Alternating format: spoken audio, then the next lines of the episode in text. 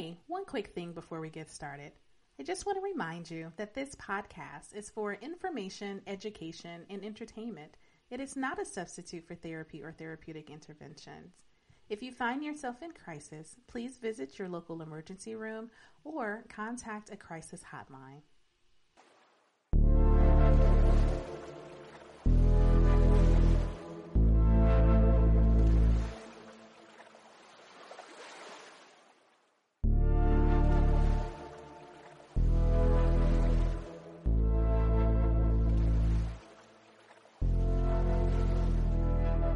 Hey everyone, it's La Shanda from Labors of Love, and you are listening to the Labors of Love podcast. Today, I would like to talk about forgiveness as a form of self-care. So, what sparked this for me was uh, my most recent self-care Sunday. So, in case you aren't aware, every Sunday across social media platforms, I put out a post um, usually just a statement that I hope will encourage people to focus on uh, an aspect of self care for themselves. And this most recent self care Sunday was it's time to forgive yourself for doing all. Oh, hold on. See, listen, I know the sentiment, but I want to get it exactly right. so the post said, It's time to forgive yourself for doing the only thing you knew to do at the time. And I found that to be so incredibly powerful. And so when I was thinking about um, my endeavor to talk about self care this season, definitely pushing us beyond what I think self care and self tending has been reduced to, which are oftentimes these external things, things that may not always be accessible to us because of finances, because of time, because of accessibility. I'm not downplaying any of those things. Throughout the time, I want to talk about the benefits of uh, skincare, getting your hair done, getting your nails done, floating. Can't wait to talk to y'all about floating, massage, and all those things. But there are also internal things that are part of self tending and self care in a way that I don't think gets talked about enough. So, I think when you talk about forgiveness, there are so many different avenues. And I want to just kind of go down a few of those streets and just talk through my perspective of forgiveness. So let's start one with forgiveness of self. I know I am not alone when it comes to having feelings of anger, frustration, resentment, um, shame around things that I've done in the past. Also, having those same emotions around things that have been done to me, done to me in the past, as well as things I've done to other people. So, forgiveness of self, why this is so very important is because while I want to acknowledge and validate those feelings that we have for our past selves and some of the things we've done, that can hold us in a space of immobility and stagnation without us even really recognizing it.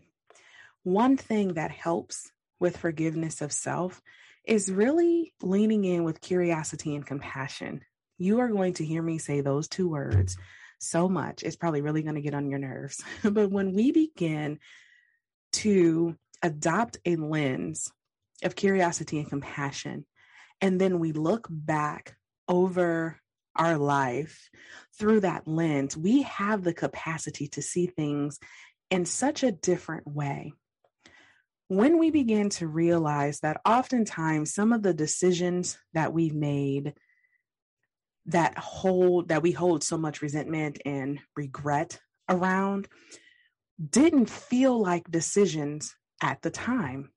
What I mean by that is oftentimes many of us were in positions relationally or occupationally or whatever the situation was, where when we made the decision to stay, or when we made the decision to go, or when we made the decision to do whatever it is that we now are so upset about having done, chances are at the time it didn't feel like a decision.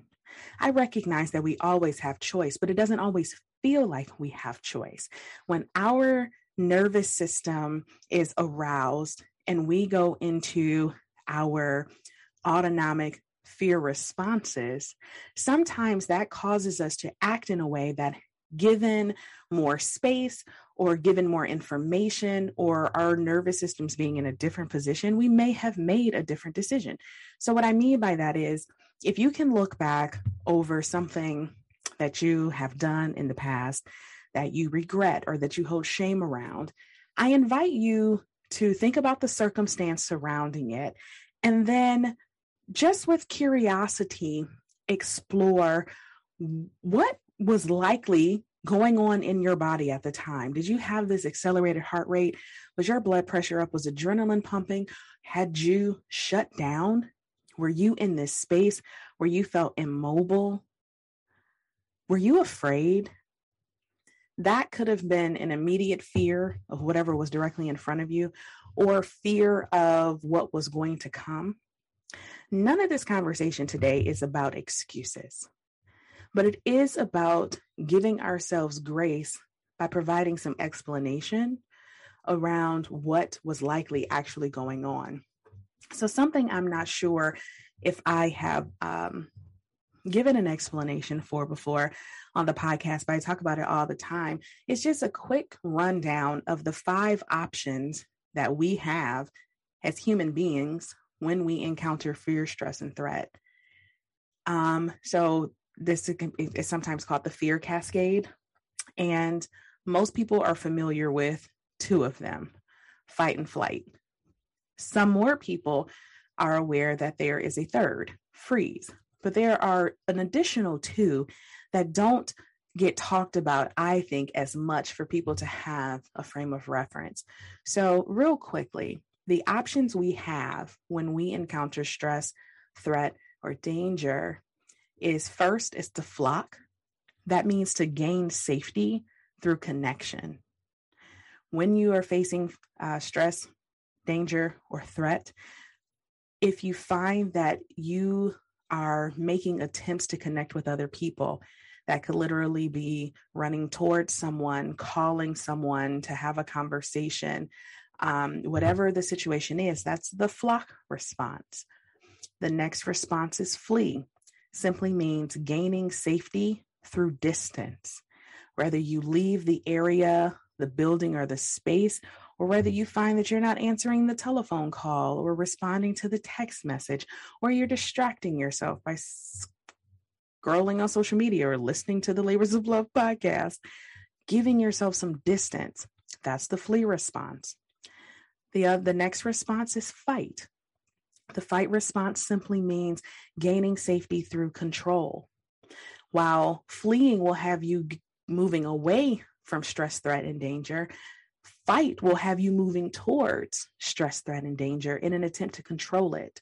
So, rather that's literally swinging your fist and kicking your feet, or compulsively organizing and cleaning a space, or um, setting up a demonstration or protest and activate and, and being an activist, all part of the fight response. The next response is freeze. Freeze is this moment of temporary immobility you you might know that there are things you could do. You might even say should or ought to do but the body is not cooperating with allowing you to move into those spaces. And the final response is fawn. Fawn is gaining safety through appeasement. If i can give the person the situation or the place what it's demanding of me and or what I think will satisfy it, maybe the threat, danger and stress will go away. So we can flock through connection, flee and get distance, fight and try to get control, be temporarily immobilized with freeze, or fawn, get safety through appeasement. Now that you have either been hearing this for the first time or been reminded of those five responses, can you be curious and compassionate towards the person who was whenever this thing happened and say, I wonder out of what space I might have been responding. I know that there are numerous times and um, situations in my life that for a very long time I had shame around. I was so angry with myself. There is, listen, I used to have so much anger for my 18 year old self. I don't think that I would have said out loud I was angry with her, but I definitely was. 18 year old Shanda was in a position where she was so bright, she was smart, um, she was charismatic. Um, she was athletic. She had a lot going on for her. She just didn't know it. It's not that she didn't think she was smart necessarily. It's not that she didn't recognize that she had a lot going for her, but she was so afraid of being alone she truly believed with every fiber of her being that she was unlovable, undesirable, and disposable. And because she believed those things, she opted to enter a relationship. And because she literally didn't, she thought if she didn't enter this relationship, that she would not, no one would want to be with her. I can now, at almost 40 years old, look back on that time and go, girl, that is ridiculous. Like, that's not true.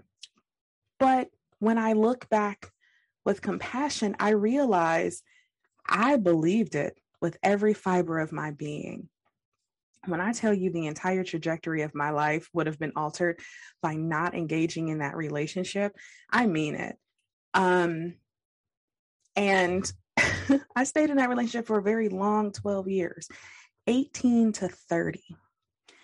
And that was my whole adult life. Okay. So after leaving that relationship and beginning my healing journey 10 years ago, y'all, can't believe it's been a decade there were times in the beginning of my journey, heck, in the middle of my journey up to this point, like where I would look back at all the red flags. I'm talking, we had rainbow flags. It wasn't just red ones, orange, blue, green, so many flags. And there will be sometimes there, this, what would happen is, and it still happens now, but in the beginning of my journey, there would be things that would come up. Maybe it was an old picture that I came across. Maybe it was, you know, someone posting a Facebook memory or pictures from high school. It could have been any number of things. And it would represent the red flag that was present. And I would get so angry with myself. I'm gonna, I'm gonna let y'all in on one of them. One of them is every time I hear the Donell Jones song, Where I Want to Be. That's a story for a whole nother time. But just know that every time that song would play, I would move into this space of anger at this 18 year old girl. And I, I managed to not say these words out loud, but I definitely thought, you're so stupid. Why were you so dumb? Why didn't you just? And it wasn't helpful. So, as I have evolved in my healing journey, as I have committed to leaning in with compassion and curiosity for myself and others, as I've started to work with my littles, I can literally now look back at that 18 year old girl and I don't pity her. Um, She she doesn't need pity. I love her. I I have so much empathy for her. I feel so bad that her vision of herself and her beauty and her gifts were so limited, but I love her. I love her so much that I just envision myself wrapping my arms around her and saying, It's okay. It's okay. Thank you. Ooh, can y'all hear that? Like, there is a difference between having compassion for your younger self and saying, It's okay. Maybe you didn't know better. Maybe you didn't have enough options or you didn't know what your options are. And that is great. That is a wonderful starting place. But let me tell y'all, when you can get to a point where you can tell her thank you, I can literally cry right now because I am so thankful for her. She did all she knew to do at the time. And while she would have no idea what was coming her way, she kept persisting and she kept adapting and she kept using whatever survival skills she had and she could develop to stay alive. I can no longer be angry with her. I have so much gratitude for her. Can you get there? Can you take time to literally have gratitude for your younger selves who did what they knew to do at the time? Can you actually embrace the resilience of those younger parts of you, whether they did something or whether they didn't do something. Some of us hold so much anger and shame around our inaction, the things we didn't do, the things we didn't say. But can you just take a moment, take in that deep breath, visualize that younger self, and say, Thank you. I'm not lying, y'all. This will change your life when we sit in spaces of anger and resentment and rage and hate for our younger selves, what we end up doing when they show up in our lives is we do to them exactly what had been done to us when we were at that stage of our life. Part of reparenting our littles is breaking the cycle of things that have been done to us and our autonomic responses to help inoculate us against that pain and that rejection and that fear. Mm, mm, mm, mm. that is forgiveness of self. I think it's huge that we understand that I am not suggesting a lack of accountability. I am not suggesting that there are not consequences for every action and inaction that we have.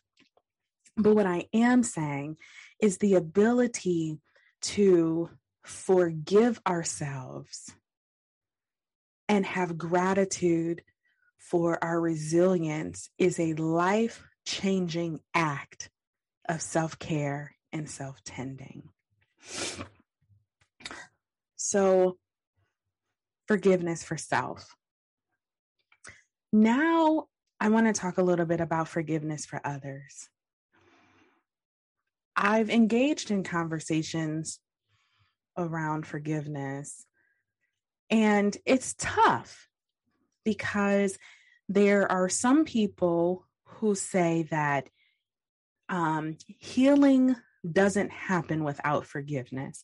So there's a school of thought that forgiveness is a is a is a prerequisite for healing. It is mandatory. And then there are others who I would say fall on the other extreme of this spectrum who say forget forgiveness um, don't forgive um, and honestly because i don't fall on that I've heard it. I some of the rationale for it I can't speak to directly. Um, because I, I don't fall on that side of the spectrum, but I know that, and I, but when I have heard some people um, talking about it, it's not that I'm like, you're ridiculous. Not at all. I, I completely understand where they're coming from because oftentimes when people fall on the ex- on the side that says don't forgive, there is, um, I think, often an assumption that for them, encompassed in forgiving is one, forgetting, and two, allowing uh, the offenders uh, access, un, unrestricted access to you. And those are some of the things that I hear when they say that. So I want to talk about that a little bit. Um, it's not my intent to try to go, this is right. But I do want to provide, I don't know, some perspectives that I have that might, I don't know, speak to people who might be struggling with unforgiveness. So, one, uh, for me, forgiveness is not a one time thing, um, not for yourself, not for others.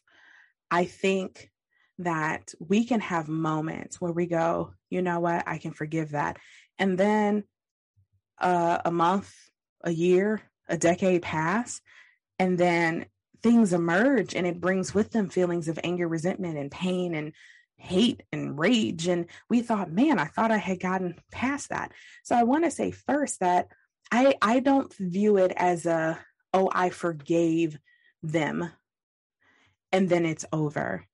I think we have many opportunities to exercise exercise the forgiveness muscle. The next thing that I want to say is I do not believe that forgiveness is for the offender. I actually think, like I've talked about boundaries many times, boundaries are not about other people, they're about us. When I set a boundary, that does not stop another person from doing or saying anything, but it does give me the ability to filter and manage what comes in and what goes out. So I feel the same about forgiveness. Forgiveness and for me is not about giving the other person anything, but it is about giving myself the key that keeps me from being tethered to that other person, to a particular incident, to the past. Forgiveness for me is a key that unlocks the present. When I can untether myself from someone who has done wrong to me. I can shake free from the thing that keeps holding me back to that incident, to the beliefs I developed about myself in the world at large because of that incident, to the world views that have converged, to the behavioral patterns that I have developed to keep myself safe. Forgiveness allows me to move away from those things and come into the present. That's how I consider forgiveness. Now, I'm going to be so real with y'all. That does not mean that I have mastered this at all. I'm just talking it through with you there have been um I've there have been some terrible things that have happened to me in my life. And I can definitely say that some of those things and people I feel I have untethered myself from. I can begin to recognize when I've done that, when the person's name or image appears, or a reminder of whatever situation I was in with them pops up and my nervous system doesn't run amok.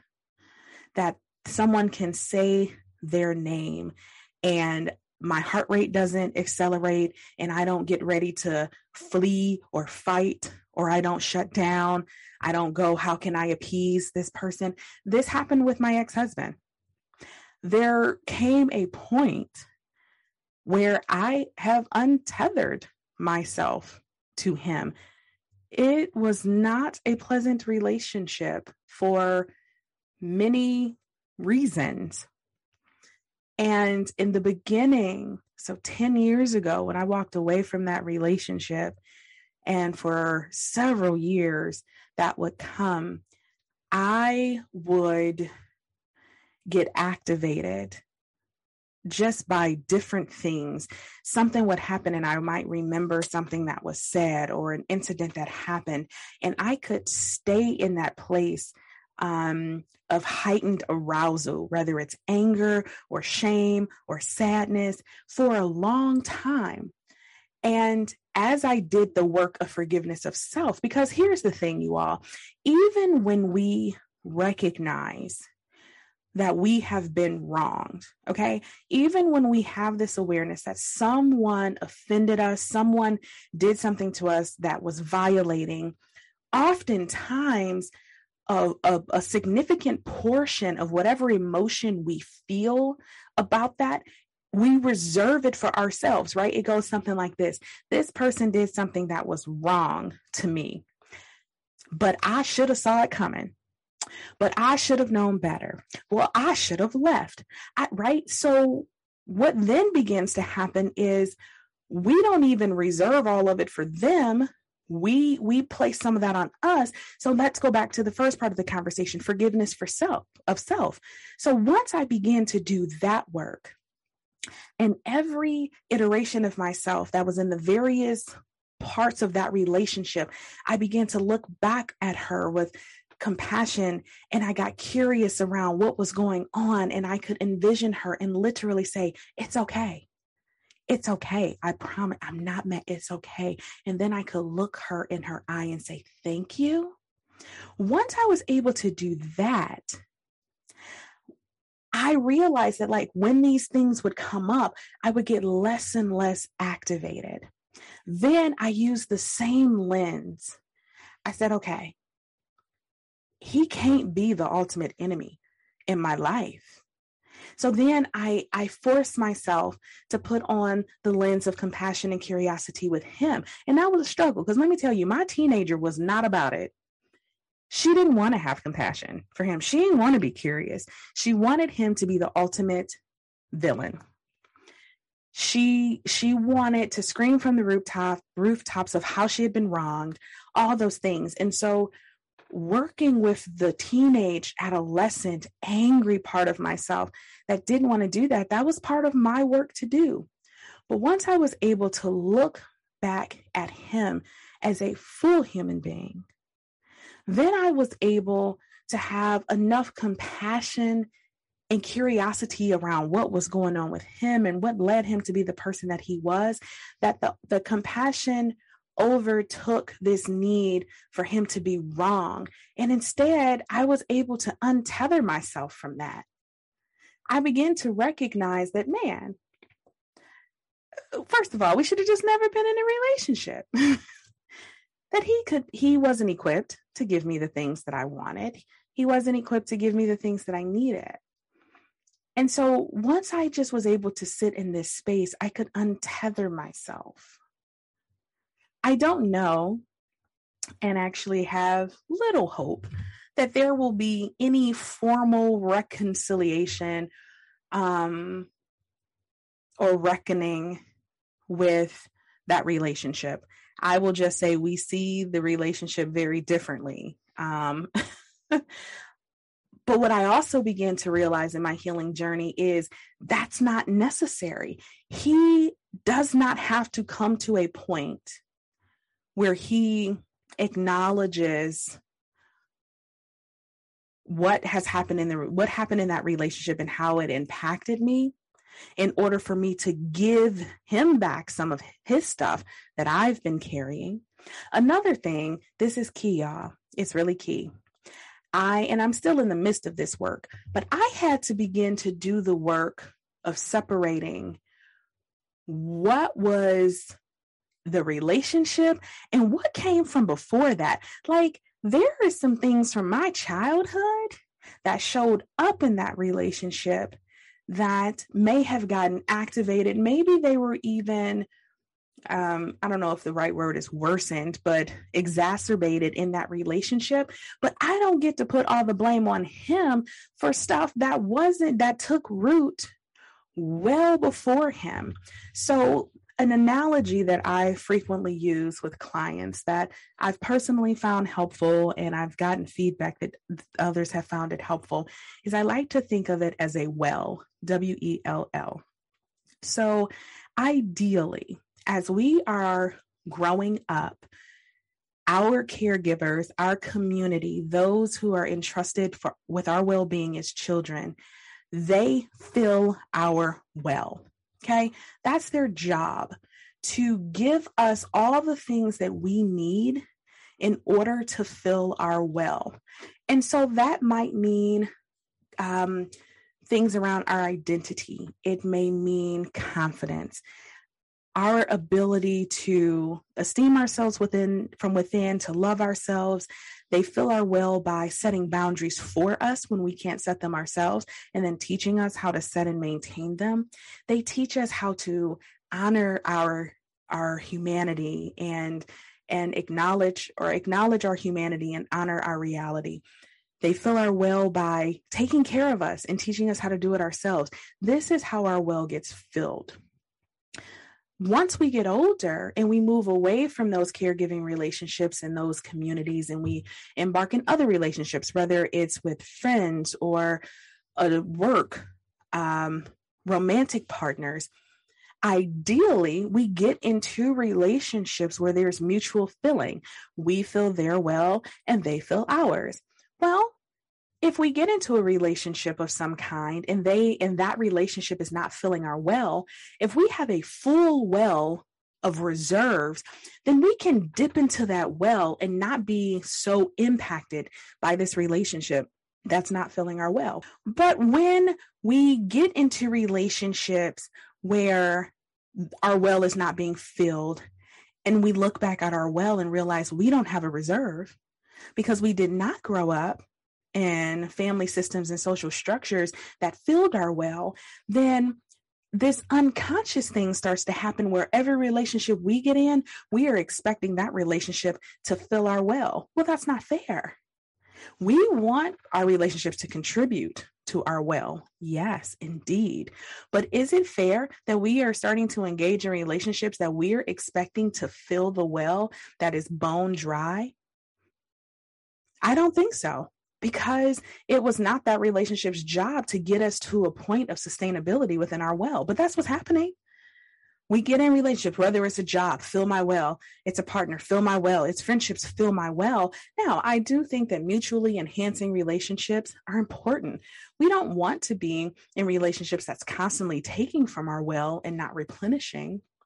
But sometimes we become the person that's dipping from everybody else's will because we're well, because we're trying to take from theirs and fill ours.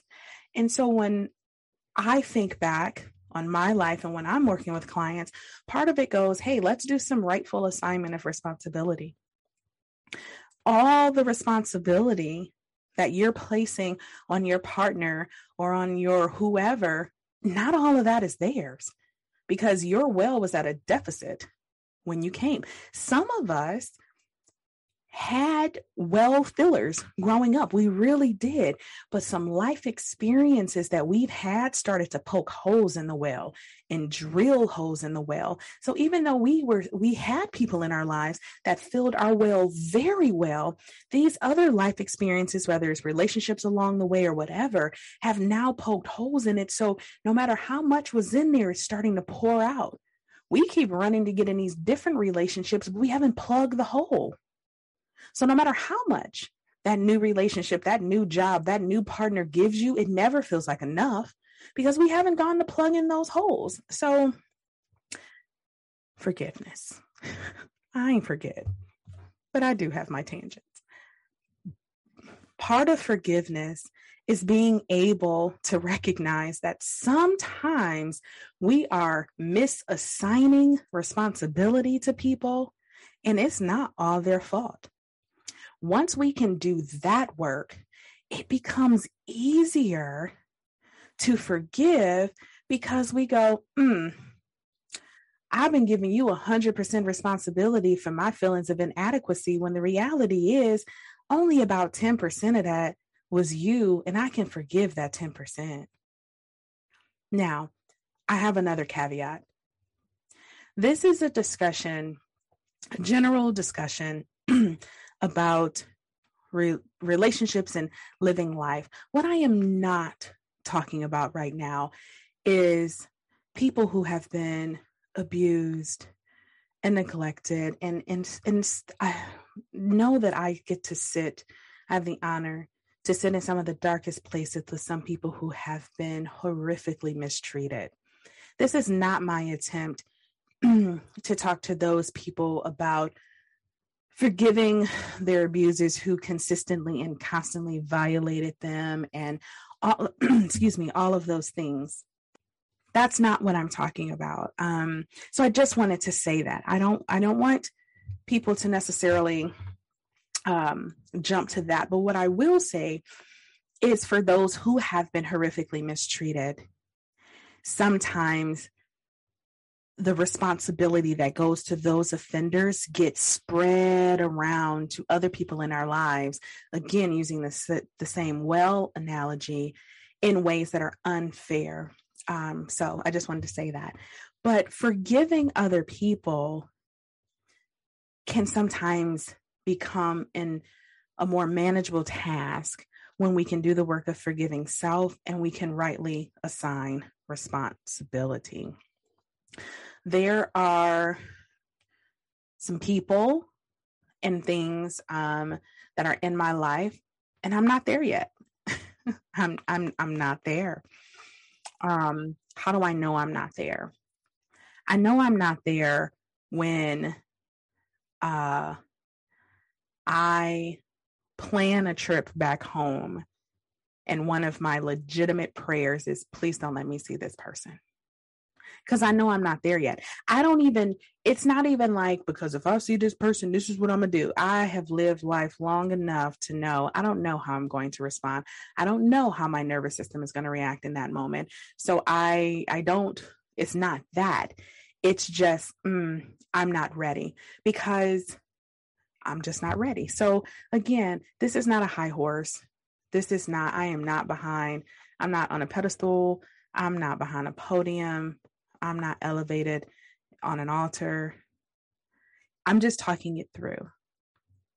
Because when we are tethered to people and situations in the past, it literally is like a chain around our ankles that prevents us from focusing on the present and moving forward into a future that where we have autonomy and we have voice, choice, and control. And I think that's important. I want to reiterate this is about us. Some of us will never get the apologies we deserve. There are some apologies I know I'll never get because the people who owe them to me are dead. I think about that. Um, I can recall the day. I can't tell you like this was the date, but I just thinking about this, I can see myself so clearly where I was when I got the call and I was informed that one of the people who sexually abused me when I was a child was murdered. I have never felt such conflicting emotions in my life. Um, yeah, it's just so much was happening to me in that moment. And as I've continued my and I I I was very early in my healing journey at that time. Um and even now I sometimes recognize, I, I come to recognize that whatever kind of resolution may have been won't be because that person is not here. As a matter of fact, two that I know of, of my abusers, offenders, are dead. I can't get resolution from them saying something to me or whatever, making amends. But that does not mean that I have to be tethered to them and the things that happened to me. Now, the thing about forgive and forget, let me tell you why that's not a thing. You know, forgive and forget because the body keeps the score. The body does not forget. We are not attempting to erase our past. Um, what we are doing is when we can get our bodies to come into the present, we can help our bodies recognize that that thing that happened to us is not happening to us right now. So, what is actually happening when we stay tethered to these experiences is anything that comes through our five senses that activates that thing mobilizes our bodies into a survival position that will keep us alive. What forgiveness in part helps us to do is get to a point where we go, but that's not happening right now. And so we can take that deep breath and we can slow the heart rate and we can train the body that even though you just got activated by that smell or by that sound, right now we're okay. We don't have to run. We don't have to fight. We don't have to appease anyone. It's okay. We don't have to shut down. We don't have to go. We we're okay. And so that's important.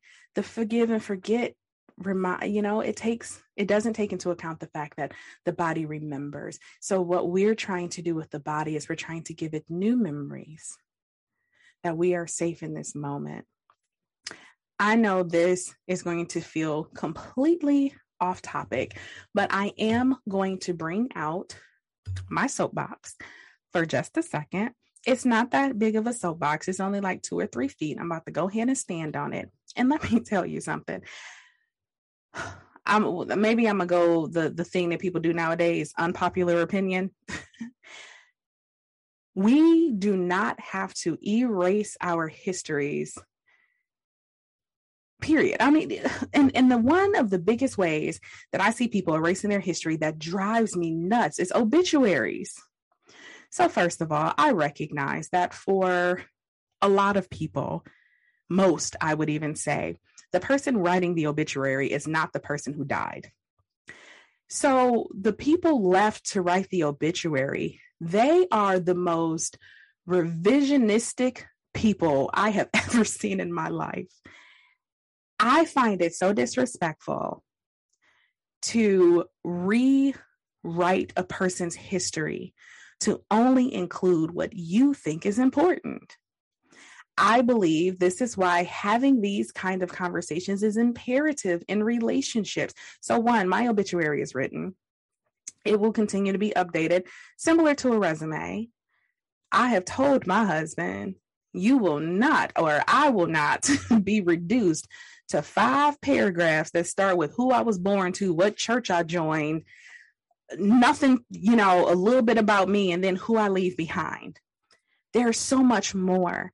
And when I see obituaries that omit, I read an obituary once that literally omitted the birth of two children for a woman because I'm, a, I'm I'm guessing because acknowledging those two births would have had to acknowledge the relationship those births came from. It doesn't matter the condition of the relationship. So the the children, those two children were mentioned in the you know, and they leave in their memory or leave to mourn them or leave behind. For, listen again, soapbox might be an unpopular opinion. That is so disrespectful to me. I think that is in part because I don't know our death in our obituary, and even your life right now does not have to be a highlight reel. I will admit that there are people who don't like, can't take my level of transparency and honesty. And I'm not inviting everyone into this space. But what I am saying is we can get to a point and i think this is completely related to forgiveness because it's some of these things that that go in this unforgiven space that cause us to eliminate whole decades of our lives. And when we don't do that work and actively tell people my whole life mattered then you got people who are reducing people's lives to three or four paragraphs and leaving out the things that either bring them shame or they don't think are important. And i just think that is so so very sad. All right, stepping down, sliding my soapbox back under my chair. Um, forgiveness, you all. I truly believe that forgiveness is a radical act of self care.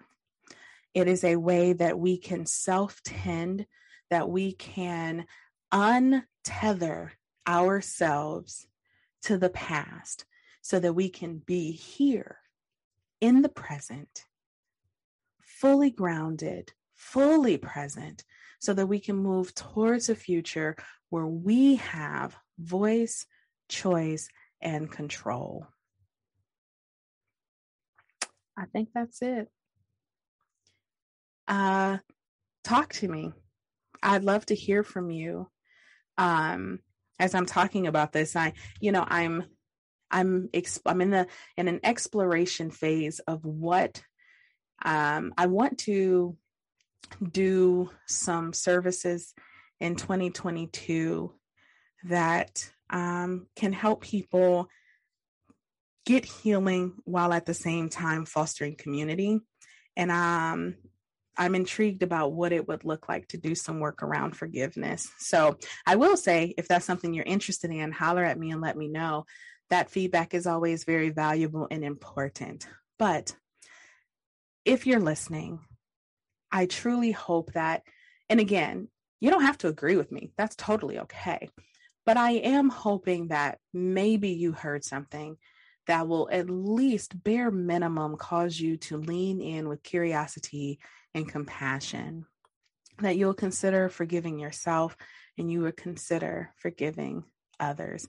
Oh, and to be fair, just that other point, that doesn't mean that we don't learn from what we've gone through. It doesn't mean that forgiving someone gives them access at all, let alone unrestricted access to you. That's for me, that's not included in forgiveness. Forgiveness is the untethering and our abilities to keep ourselves safe is important and we learn from those lessons. Now some of us take lessons and we generalize them so broadly that it it hardens our heart. And so when we call ourselves protecting ourselves from based on what we've learned we're really stacking a brick wall that doesn't let anyone in. That's also not what i'm talking about so um, I just wanted to be clear about that. But yeah. So um, I want to thank you, my listeners, as always, for tuning in. I always appreciate the fact that um, that you take time to tune into the podcast. I want to give a special shout out to Trey Angel, who provides all the music for the Labors of Love podcast, and of course to my wonderful producer, Jay Sugg from Instant Classic Media. Uh, we are on all the major social media outlets, so interact with us there. Give us a follow, write us a review. Uh, don't forget that we have a Instagram page specifically for the podcast, the underscore LOL underscore pod. And if you have suggestions for content or guests, feel free to reach out to me at www.thelaborsoflove.com. If you haven't already, go ahead and review or rate the podcast everywhere you get your podcasts. Until we connect again, you all be well.